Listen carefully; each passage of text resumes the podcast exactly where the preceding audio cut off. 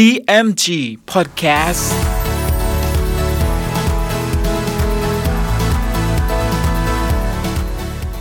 สวัสดีครับ คุณผู้ฟังขอต้อนรับเข้าสู่ CMG Podcast กับผมดรพันธการธานนท์นะครับ วันนี้เราจะพาคุณผู้ฟังไปติดตามเรื่องราวของสามก๊ก ผ่านหนังสือเรื่องสามก๊ก Romance of the Three Kingdoms ฉบับย่อ เรียบเรียงโดย สาระบุญคง เรื่องราวจะเป็นอย่างไร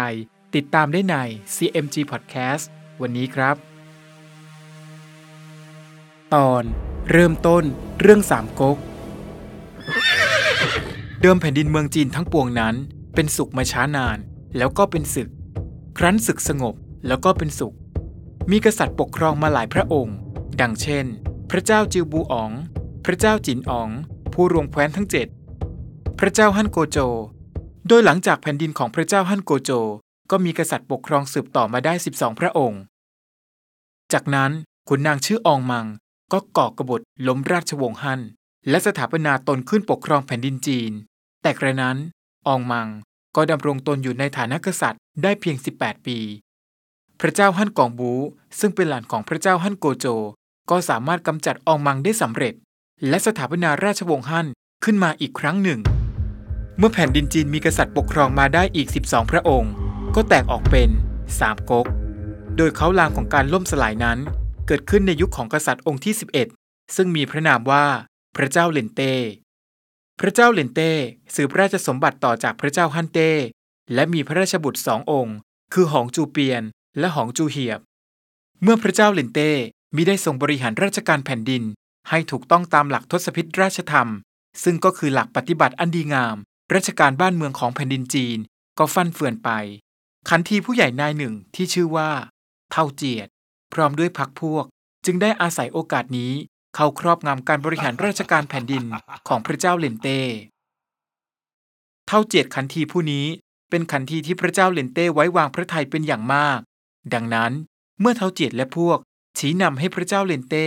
บริหารราชการบ้านเมืองไปในทิศทางใด พระเจ้าเหลนเต้ก็ส่งเชื่อไปตามนั้นขุนนางคนใดขัดขวางหรือทัดทานองค์กษัตริย์ เท่าเจียดและพวกก็จะเพชรทูลให้พระเจ้าเลนเต้ลงทันไปทุกราย เมื่อมีภัยร้ายปรากฏขึ้นในราชสำนักเช่นนี้ ขุนนางตรงฉินสองคนที่ชื่อว่าเตาบูและตันผวน ก็วางแผนที่จะกำจัดเท่าเจียดและสมัครพรรคพวกขันทีเลวเหล่านั้น แต่เท่าเจียดกลับรู้ถึงจุดประสงค์ของเตาบูและตันผวนเสียก่อน ดังนั้น เท่าเจียดจึงสั่งให้สมุนของตน ลอบสังหารขุนนางทั้งสองนายนี้ ซึ่งผลจากความตายของเตาบูและตันผวน ก็ทำให้เท่าเจียด มีอำนาจครอบงำราชสำนักมากขึ้นไปอีก ความชั่วร้ายของเท่าเจียดทำให้เกิดอาเพศต่างๆ ขึ้นมากมาย ในเมืองลกเอียง อันเป็นเมืองหลวง ดังที่ปรากฏว่า เกิดลมพายุพัดหนัก และมีงูเขียวตัวใหญ่ตกลงมา พันขาพระที่นั่งเก้าอี้ จนกระทั่งพระเจ้าเลนเต้ตกพระทัยเป็นอย่างยิ่ง นอกจากนี้ยังเกิดความแปรปรวนทางธรรมชาติร่วมด้วย เช่น การเกิดแผ่นดินไหว ลูกเห็บตก น้ำท่วม และสิ่งที่ถือได้ว่าเป็นปฏิหารอย่างยิ่งก็คือ การที่ไก่ตัวเมียกลายเป็นไก่ตัวผู้ เมื่อเกิดอาเพศเช่นนี้ พระเจ้าเลนเต้จึงได้ปรึกษากับขุนนางทั้งปวงถึงเหตุร้ายเหล่านั้น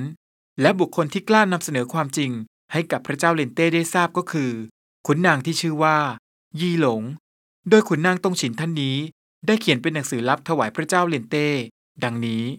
เหตุทั้งปวงนี้ เพราะขันทีประพฤติล่วงพระราชอาญา จึงเกิดนิมิตให้พระองค์ได้เห็น แม้ว่ายีหลงจะปรารถนาให้ข้อความที่ตนส่งถึงพระเจ้าเลนเต้เป็นความลับ แต่เท่าเจตก็ได้รู้ข้อความในหนังสือด้วย ดังนั้น ขันทีชั่วจึงวางแผนร่วมกับพรรคพวก เพื่อกำจัดขุนนางนายนี้ให้พ้นไปจากเส้นทางแห่งอำนาจของพวกตน ในคณะขันทีชั่วของเท่าเจตนั้น ประกอบไปด้วยขันทีใจซามอีก 9 คน คือ เตียวตง เตียวเหยียง ฮองสี ตวนกุย เหาลำ เกียนหลิด เฮ่หุยกกซง และเชียกง เมื่อนับรวมกับตัวของเท่าเจียดด้วย ก็ประกอบไปด้วยบุคคลร้ายถึงสิบคน ซึ่งในบรรดาคนทั้งหมดเหล่านี้ คนสนิทที่สุดของพระเจ้าเลนเต้ก็คือ เตียวเหยียง เมื่อโจรร้ายในคราบขันทีทั้งสิบคน มีอำนาจของราชสำนักอยู่ในมือเช่นนี้แล้ว ขันทีทั้งสิบซึ่งตั้งสมญานามให้กับคณะของตนว่าสิบเสียงสี ก็ดำเนินการแต่งตั้ง และยกย้ายบรรดาขุนนางข้าราชการต่างๆ ตามอำเภอใจ ส่งผลให้กฎหมายบ้านเมือง รวมทั้งขนบธรรมเนียมประเพณีอันดีงาม ผันแปรไป ขุนนางประพฤติชั่ว แต่มีสินบนให้กับคณะขันทีสิบเสียงสี ก็กลับได้เติบใหญ่ในหน้าที่การงาน แต่ขุนนางตรงฉินกลับมีตำแหน่งอันต่ำต้อยกว่า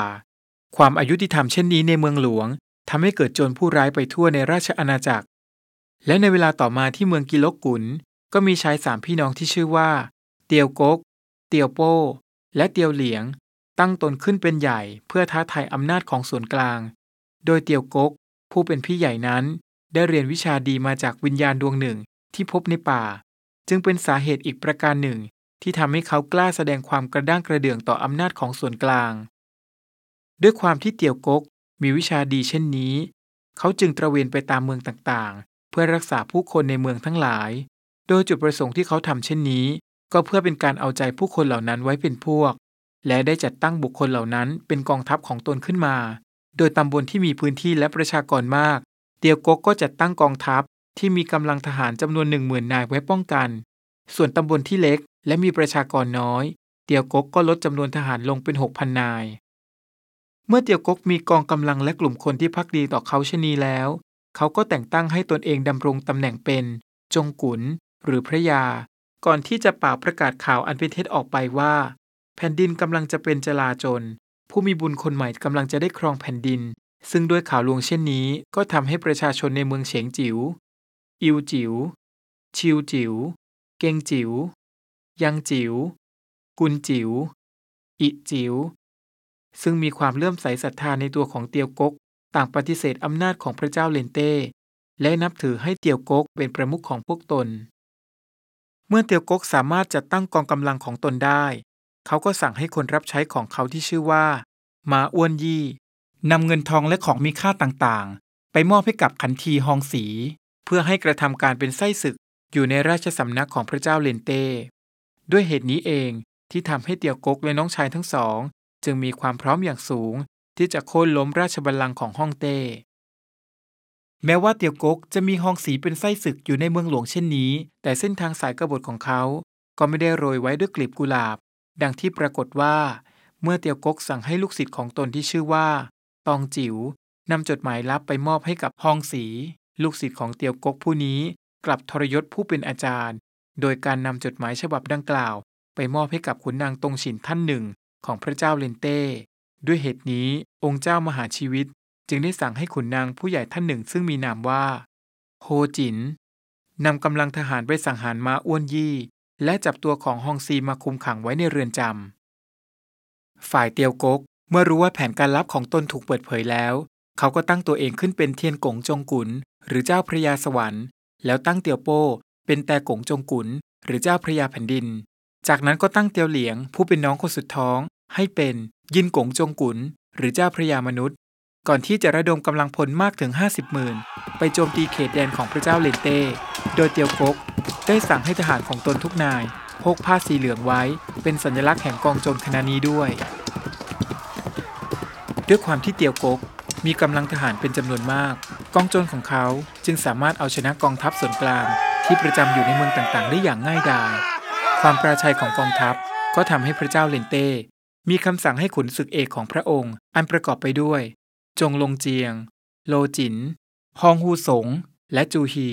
นำกำลังทหารไปปราบปรามกบฏกลุ่มนี้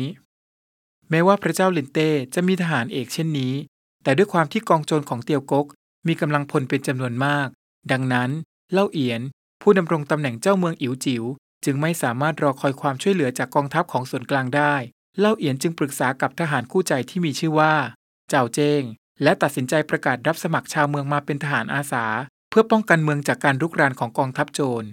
ด้วยประกาศฉบับนี้ของเล่าเอียนทำให้เล่าปี ซึ่งมาเรียนหนังสืออยู่ในเมืองอิ๋วจิ๋วและมาพบกับประกาศดังกล่าวนี้เข้า ก็ถึงกลับทอดถอนหายใจออกมา เป็นผู้ชายไม่ช่วยทำนุบำรุงแผ่นดิน แล้วยายมาถอนใจเช่นนี้ เสียงหนึ่งดังขึ้นจากเบื้องหลังของเล่าปี ผู้ชายเอ่ยประโยคดังกล่าวนั้น สูงห้าศอก ศีรษะเหมือนเสือ จากสุกกลมโต คางพองโต เสียงดังฟ้าร้อง กิริยาดังมาควบ ไม่ทราบว่าท่านมีชื่อแท้เช่นใด เล่าปีถามออกไปด้วยน้ำเสียงนุ่มนวล ข้าชื่อเตียวหุยเอ็กเต็ก บ้านอยู่ตุ้นกวน ข้ามีทรัพย์สินไรนาเป็นอันมาก รวมทั้งร้านขายหมูและร้านสุรา ข้าพอใจคบเพื่อนฝูงซึ่งมีสติปัญญา บัดนี้เห็นท่านอ่านประกาศของทางการแล้วถอนใจใหญ่ จึงอยากจะรู้ถึงความคิดของท่าน เตียวหุยตอบและพิษไปที่เล่าปีซึ่งสูงห้าศอกเศษ หูยานถึงบ่า มือยาวถึงเข่า หน้าขาวดังสีหยก ริมฝีปากแดงดังชาติแต้ม จากสูตรนั้นเล่าก็ชำเลืองไปเห็นหู ข้าพเจ้าชื่อเล่าปี และสาเหตุที่ข้าพเจ้าอ่านประกาศของทางการแล้ว ถอนหายใจยาวๆ เช่นนี้ ก็เพราะว่าข้าพเจ้าปรารถนาที่จะอาสาไปออกรบ แต่ขัดสนด้วยเป็นคนยากจน จึงไม่อ่านรับอาสางานนี้ของท่านเจ้าเมืองได้ เมื่อเตียวหุยได้ยินเล่าปีกล่าวเช่นนี้ เขาก็ตบอกตัวเองแรงๆ และกล่าวออกมาด้วยเสียงอันห้าวหาญดุดฟ้าผ่า ทรัพย์นั้นข้ามีอยู่ ข้าคิดว่าเราทั้งสองคน ร่วมมือกันเกลี้ยกล่อมชาวเมืองที่มีฝีมือ แล้วไปอาสาท่านเจ้าเมือง ออกไปปราบพวกโจรกันเถิด ส่วนค่าใช้จ่ายในการซื้ออาวุธ และสิ่งต่างๆ ข้ารับผิดชอบเอง เมื่อเล่าปีได้ยินเช่นนี้ เขาก็แสดงความยินดีออกมา บุคคลทั้งสองถ้อยทีถ้อยคารวะกัน ก่อนที่จะเชิญชวนกันไปร่ำสุรา เพื่อสร้างมิตรภาพกันต่อไป ในขณะที่เล่าปีกับเตียวหุยกำลังดื่มสุรา และสนทนากันอยู่ในร้านสุราแห่งหนึ่งนั้น ชายคนหนึ่งก็พลุนพลันเข้ามาในร้าน และเอ่ยปากสั่งสุราออกมาเสียงดัง เอาสุรามาเร็ว ข้าดื่มเสร็จแล้วจะได้ไปอาสาแผ่นดิน ปราบพวกโจรโพกผ้าเหลืองเล่าปีพิษไปที่บุรุษผู้นั้นก็พบว่า ชายคนดังกล่าว สูงประมาณหกศอก หนวดยาวประมาณศอกเศษ หน้าแดงดังผลพุทราสุก ปากแดงดังชาติแต้ม คิ้วดังตัวไหมจักสู่ยาวดังนกกระเวก เมื่อเล่าปีเห็นว่าชายตรงหน้ามีโง่เฮงที่ดี อีกทั้งยังต้องการที่จะอาสาไปช่วยชาติเช่นกัน เล่าปีจึงได้เชิญชวนให้บุคคลนั้น มาร่วมวงสุรากับพวกตนด้วย ข้าชื่อเล่าปี ส่วนท่านนี้ชื่อว่าเตียวหุย ไม่ทราบว่าท่านมีชื่อแท้อะไร เล่าปีพูดพร้อมกับผายมือข้างหนึ่งไปที่เตียวหุย ข้าชื่อกวนอู ส่วนอีกชื่อหนึ่งนั้น คือหุนเตียง ข้าเป็นชาวเมืองฮอตังไกเหลียง แต่ด้วยเหตุที่ข้าพลั้งมือฆ่าคนใจซามคนหนึ่งตาย ข้าจึงหลบหนีไปตามเมืองต่างๆ จนกระทั่งมาเห็นประกาศรับทหารอาสาสมัครที่เมืองนี้ ข้าจึงต้องการที่จะเข้าร่วมด้วย เมื่อกวนอูกล่าวออกมาเช่นนี้ เล่าปีก็ยิ้มออกมาด้วยความดีใจ ชักชวนให้กวนอูมาร่วมทำการใหญ่กับตนและเตียวหุย ซึ่งกวนอูก็ตอบรับคำเชิญนี้ทันที ดังนั้น เตียวหุยผู้มั่งคั่ง จึงได้เชิญให้สหายใหม่ทั้งสองคน ไปพักที่บ้านของเขา ต่อจากนั้นในเช้าวันรุ่งขึ้น เล่าปี กวนอู เตียวหุย ก็ทำพิธีสาบานตน เป็นพี่น้องร่วมสาบานกัน ภายในสวนท้อหลังบ้านของเตียวหุย โดยเล่าปีเป็นพี่ชายคนโต กวนอูเป็นพี่รอง และเตียวหุยเป็นน้องคนเล็ก มาร่วมลุ้นและติดตามกันต่อว่า เล่าปีกวนอู และเตียวหุยจะต้องเจอกับเรื่องราวอะไรอีกบ้าง ติดตามได้ใน CMG Podcast EP หน้าสำหรับวันนี้ สวัสดีครับ